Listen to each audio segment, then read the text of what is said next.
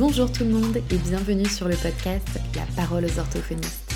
Ce podcast a pour vocation d'être une tribune afin d'avoir un espace de parole privilégié. Nos valeurs ici sont l'ouverture d'esprit, la tolérance et la bienveillance. Permettons-nous d'accueillir nos failles et notre humanité au service de notre profession si vaste et si particulière. Le podcast est collaboratif et les thèmes abordés sont divers car ils viennent de vous, comme le genre en orthophonie, la recherche, les études hors de France, le travail avec les parents et bien d'autres suivront. Ah oui, je suis Sarah Boutemy, orthophoniste et autrice, et ici, nous donnons la parole aux orthophonistes. Bonjour et bienvenue dans ce nouvel épisode du podcast La parole aux orthophonistes. Aujourd'hui, c'est un épisode qui sera très particulier, qui n'était absolument pas prévu, mais je me suis dit que ça serait intéressant de vous en faire part. Avant de revenir à cet épisode, on va remonter quelques mois en arrière.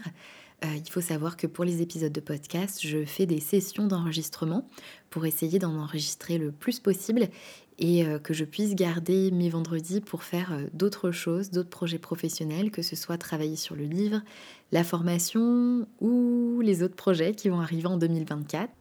Et c'est pour ça que j'essaie de me faire des sessions où je regroupe plusieurs invités sur la même journée et quand je suis interviewée, j'essaye de faire de même. Donc par exemple, même si la saison des podcasts s'était terminée le neuf mai pour vous, euh, moi j'avais fini les enregistrements bien avant parce que j'avais des projets personnels qui m'occupaient pas mal à ce moment-là. Et c'est aussi ce qui est très riche dans le podcast, c'est que bah en fait, ça me permet de rencontrer, d'échanger avec beaucoup d'orthophonistes que j'adore sur un temps court. Et ça me laisse aussi dans l'année euh, des semaines et des mois où je n'ai pas besoin de faire des enregistrements parce que mine de rien, euh, ça demande beaucoup de temps. Et à chaque fois que je croise des collègues en formation ou quoi, on me demande mais combien ça te rapporte le podcast ? Zéro, rien, rien, nada. Donc c'est pour ça que du coup... Euh, Je préfère pouvoir partager mon temps parce que c'est quelque chose que je fais avec grand plaisir, mais il ne faut pas que ça prenne trop de pas sur euh, bah, mes activités qui me permettent de manger. Maintenant que le contexte est posé, je vais pouvoir vous expliquer pourquoi il y a un épisode si particulier aujourd'hui. J'avais interviewé une super orthophoniste pour l'épisode de rentrée qui devait être même un peu plus tôt. Euh, c'était un épisode passionnant, enfin vraiment une rencontre incroyable. J'étais hyper ravie de pouvoir le faire, surtout que c'était un petit peu un double challenge et je pense que vous comprendrez un peu plus tard pourquoi. Et j'étais vraiment ravie de ça et c'était la dernière chose que j'avais faite avant de partir euh, en congé euh, pour mes raisons personnelles.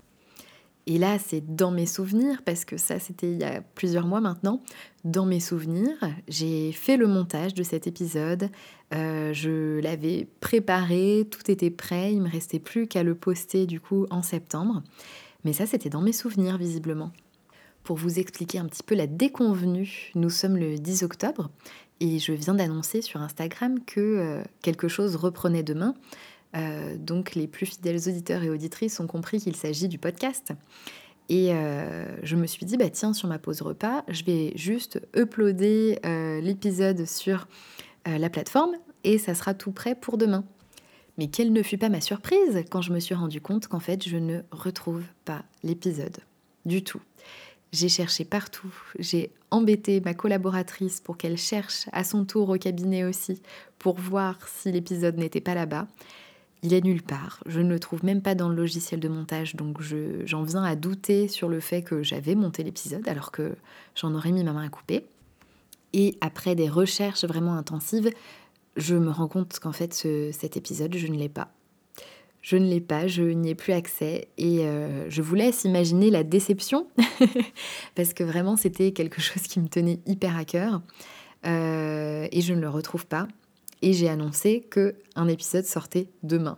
Voilà, donc euh, c'est de ça que j'avais envie de parler aujourd'hui. J'ai surtout envie de vous parler de la manière dont ça m'affecte, par rapport à comment ça aurait pu m'affecter avant, euh, parce que je fais vraiment le parallèle euh, avec mon exercice en tant qu'orthophoniste en libéral, et je pense que ça peut parler à beaucoup d'entre vous. Si on reprend euh, au tout début du podcast, donc il y a deux ans maintenant, je crois, Euh, quand il y avait des problèmes de publication, euh, parce que ça arrive très très régulièrement et que je ne suis pas professionnelle, donc en plus euh, souvent les problèmes viennent de moi.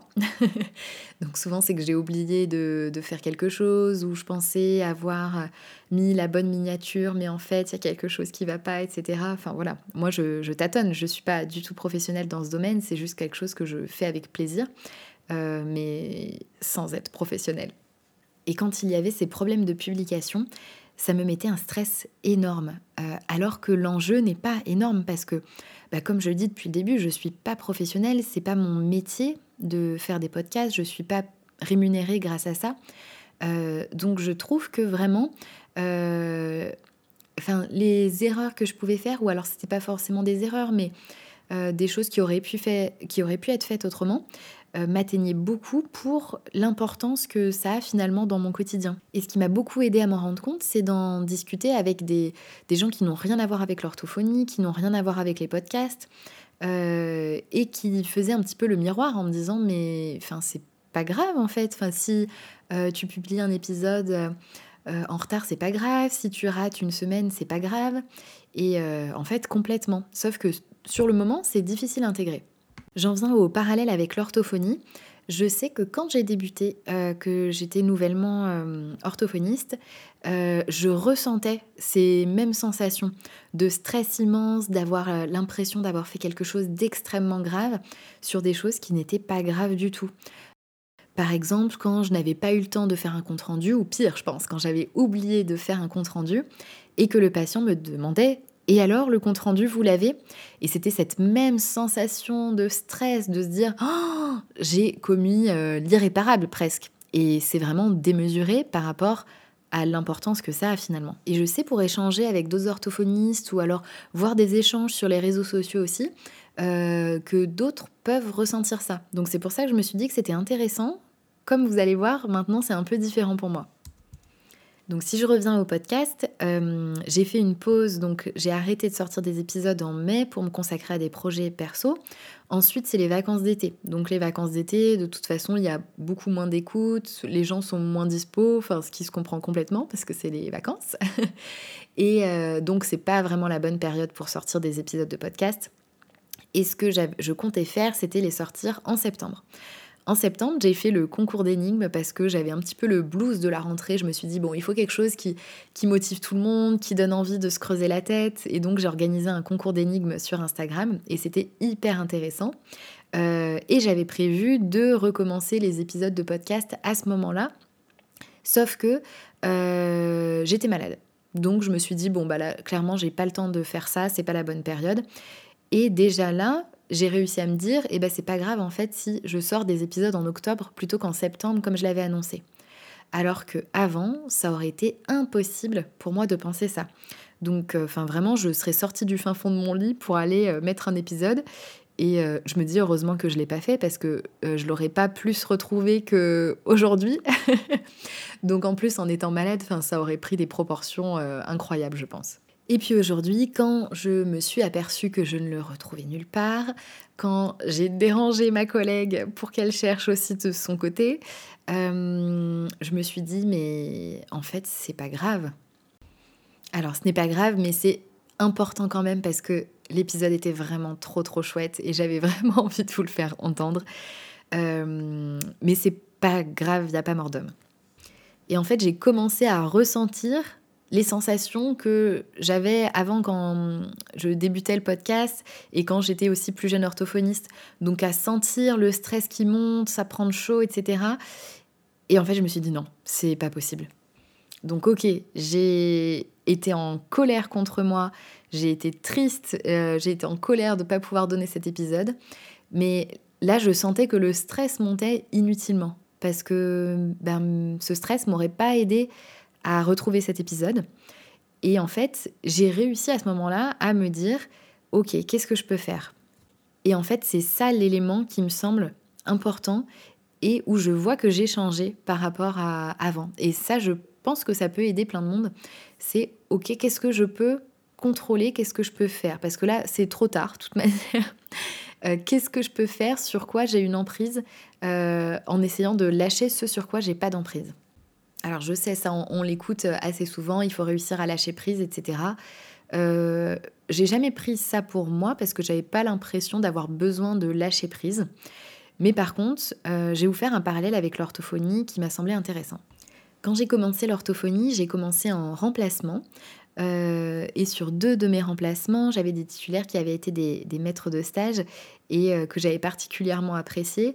Et je pense que j'avais envie de coller vraiment à ce qu'elles faisaient et de les rendre fiers aussi. Donc coucou si vous passez par là. euh, et c'est pour ça, je pense que je me mettais une pression énorme par rapport euh, au travail que je fais maintenant en tant que titulaire. Notamment sur les horaires. Euh, j'étais complètement toquée des horaires, je ne voulais pas avoir une seule minute de retard et en fait je me mettais vraiment une pression énorme là-dessus. Et en même temps, je n'avais pas envie de finir les séances plus tôt, ou vo- vraiment je voulais que les séances durent trente minutes pile poil. Donc s'il restait deux minutes, euh, je commençais une activité pour occuper les deux minutes qui restaient. Et puis après, euh, vite, vite, vite, j'allais euh, raccompagner le patient en salle d'attente, prendre le patient euh, d'après tout de suite. Euh, et je me mettais une pression énorme quand j'avais euh, une minute de retard. Enfin, c'est, c'est rien une minute de retard, mais euh, j'en étais à ce point-là.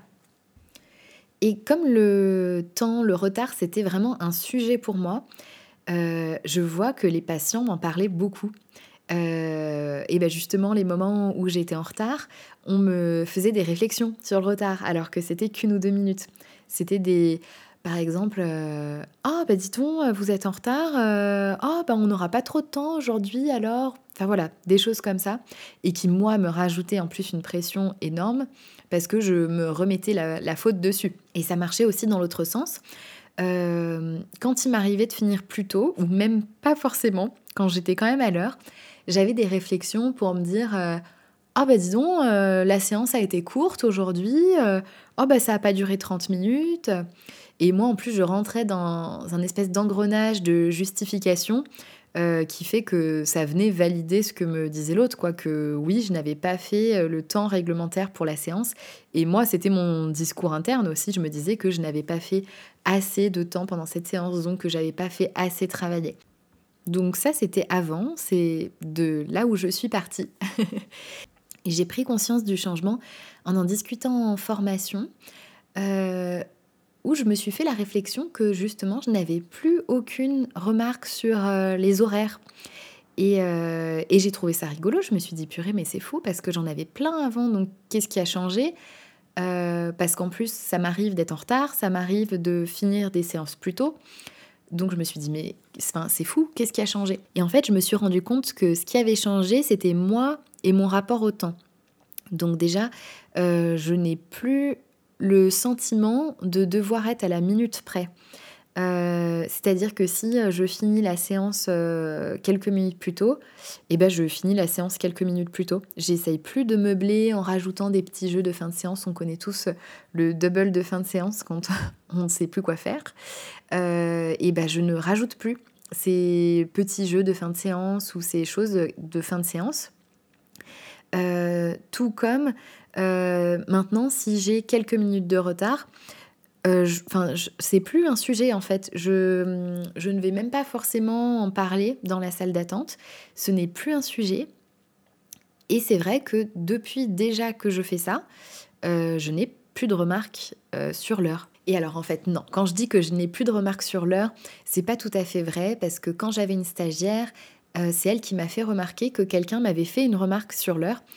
Et en fait comme c'est plus un sujet pour moi, j'ai même pas relevé que ça aurait pu être... Euh, une pique ou une remarque, enfin vraiment c'est, ça a glissé sur moi donc je sais plus ce que c'était mais je crois que enfin, la personne avait dit « Ah oh, tiens la, per- la séance a été plus courte aujourd'hui » et, euh, et je pense que j'avais dû répondre quelque chose comme euh, « Ah bah oui euh, on a fait tout ce qu'on avait à faire euh, jusqu'à maintenant donc euh, voilà comme ça vous pouvez partir un petit peu plus tôt ». Et moi, du coup, ça ne m'a pas du tout atteint. En fait, c'est ma stagiaire qui m'a fait remarquer que le parent avait dit ça. Et je me suis dit, ah tiens, c'est rigolo parce que quelques années auparavant, ça m'aurait mais miné le moral. J'aurais été hyper stressée à me dire, oh là là, enfin, j'ai fini trop tôt, c'est pas possible. Alors que ben là, comme c'est plus du tout un sujet pour moi, en fait, c'est quand quelqu'un d'extérieur me le fait remarquer que, que je le remarque justement, euh, parce que sinon en fait je ne m'en aperçois même pas. Et du coup je pense que comme c'est pas un sujet et que la personne en face voit que ben je, juste moi je rebondis pas forcément là-dessus, bah, la fois d'après, ils me font pas de retour non plus. Et ils savent que euh, et bah, peut-être que là, on a fini plus tôt, mais si on a besoin de prendre euh, deux trois minutes en plus la prochaine fois, on le fera. Et c'est là que je vois vraiment un changement énorme. Parce que moi, déjà, ma perception des choses est complètement différente. Et du coup, mes interactions avec euh, les patients, les, les aidants sont complètement différentes. Euh, et ça ne devient plus un sujet. Et en fait, euh, c'est fluide. Ça me fait également penser à quand j'ai commencé à travailler avec les parents en séance. Donc ça, je l'ai fait quand je suis arrivée dans mon nouveau cabinet. Comme c'était une nouvelle patientèle, je me suis dit, bon, ok, c'est plus facile d'habituer les gens tout de suite à travailler comme ça, euh, plutôt que de modifier les choses si j'avais déjà un autre fonctionnement. Bon, après, c'est, c'est mon idée à moi. Hein. Peut-être que finalement, j'aurais fini par le faire. Et sûrement que si vous essayez, vous, de travailler avec les parents alors que vous ne le faisiez pas encore, ça pourra se faire aussi.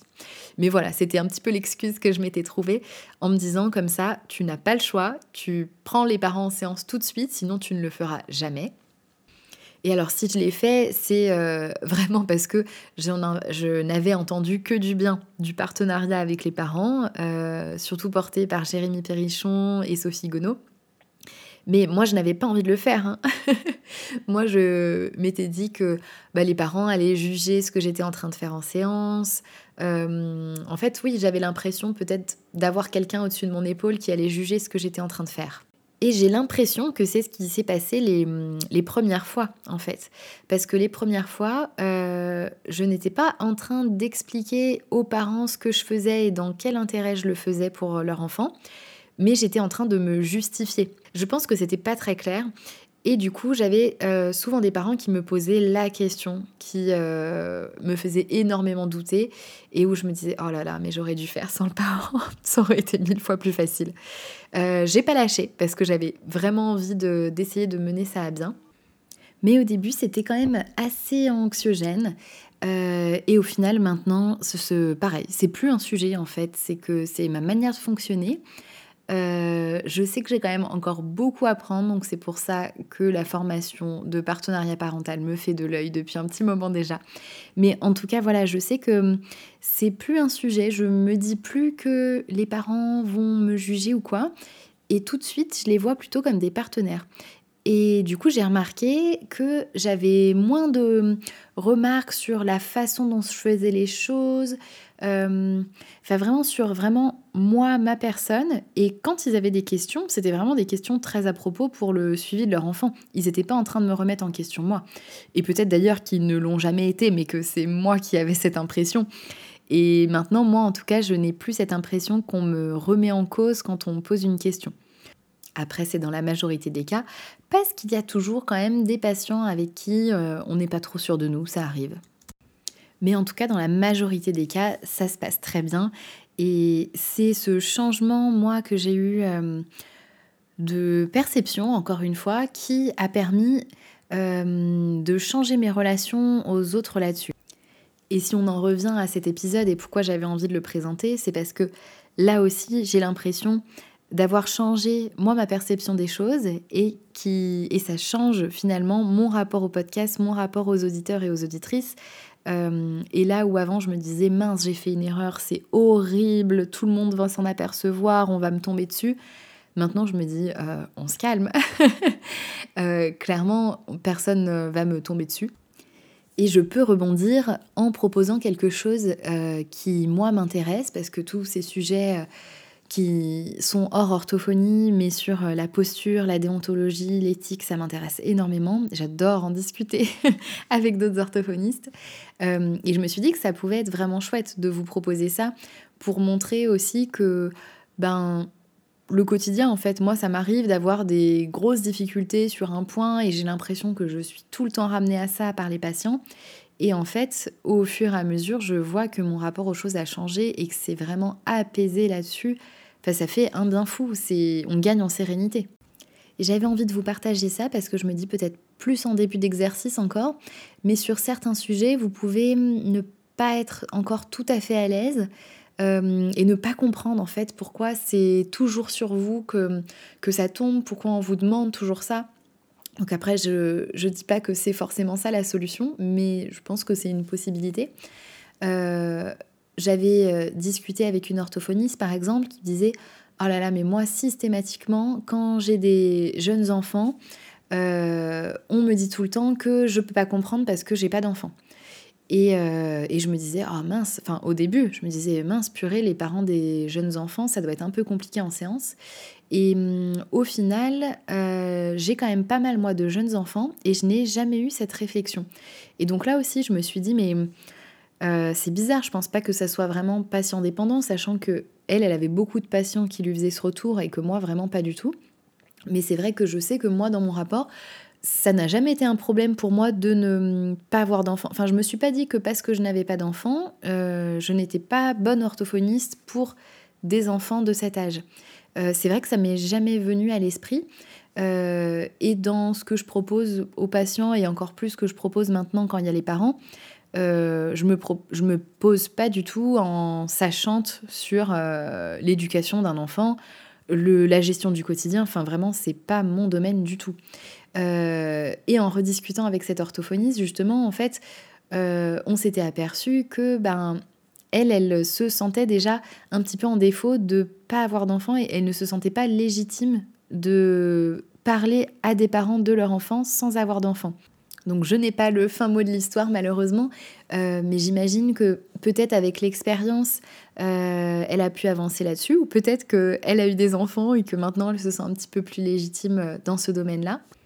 Mais surtout, si vous êtes en début d'exercice, et peut-être pas forcément d'ailleurs, il y a certains sujets, je trouve, qui reviennent beaucoup. Donc, il y a euh, tout ce qui est gestion de l'heure. Donc, moi, c'est exactement euh, les remarques que je pouvais avoir sur le temps, sur le retard, et cetera. Euh, il y a sur le fait d'avoir des enfants ou non. Euh, il va y avoir aussi sur le fait d'être euh, jeune.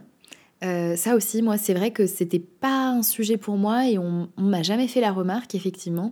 Mais voilà, peut-être que si vous vous sentez un petit peu jeune et que vous dites « Oh là là, je suis quand même trop jeune pour être orthophoniste, ils vont le savoir », et ben bim, c'est sûr qu'on va vous poser une question là-dessus ou c'est sûr qu'on va vous faire une remarque. Sur le fait aussi d'avoir de l'expérience, enfin, d'être nouvellement arrivé dans le métier, si c'est un sujet pour vous, Euh, et que vous vous sentez peut-être moins légitime qu'une autre orthophoniste, bah sûrement qu'on va vous faire une réflexion sur le fait que « Ah, mais vous débutez, non ?» euh, Il y a aussi sur le fait d'avoir de l'expérience dans tel ou tel domaine. Si par exemple, vous prenez en charge un domaine que vous ne faites absolument pas d'habitude, mais sans en parler forcément aux patients, eh ben, vous serez peut-être amené à avoir des réflexions si vous, vous n'êtes pas hyper à l'aise avec ça.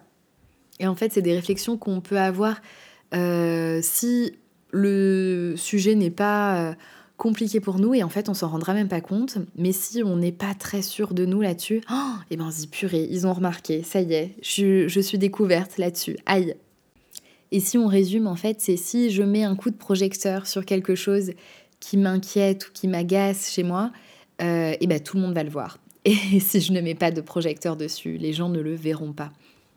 On va arriver vers la conclusion de cet épisode, mais en tout cas, voilà, je voulais vous le partager, surtout pour euh, aussi donner un message d'espoir, vous dire que euh, ça peut changer, les choses peuvent changer. Par exemple, moi, on me faisait tout le temps des réflexions sur mon retard et ça me mettait euh, euh, dans des états pas possibles, même quand je n'étais pas en retard. Et euh, le fait de, moi, avoir une prise sur ce que je pouvais changer de ma perception, ça a changé mon rapport aux autres, parce que je peux pas interdire les autres de faire des remarques sur mon retard, alors que j'en aurais rêvé hein, avant, mais maintenant j'ai bien compris que je ne pouvais pas. Mais en tout cas, voilà, c'est pour donner un message d'espoir, que si vous avez tout le temps des réflexions euh, sur le fait que euh, vous n'avez pas d'enfant, donc vous ne pouvez pas savoir, eh ben, ça peut changer aussi selon la façon dont vous abordez les choses, comment vous l'expliquez aussi aux patients, ou comment vous ne les abordez pas et vous ne rebondissez pas sur le sujet peut-être. Et une autre conclusion qu'on pourrait tirer, alors là, je sais, c'est le moment où vous allez me détester. Moi, je déteste quand on dit ça, mais là, pour le coup, c'est vrai. C'est que, ben, avec l'expérience, euh, on s'améliore, on prend confiance.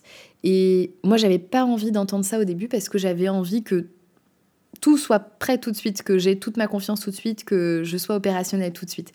Mais il se trouve que toutes les personnes qui m'ont dit ça avaient raison. et je ne les croyais pas à l'époque. Mais en tout cas, oui, enfin, je le constate en tout cas pour moi.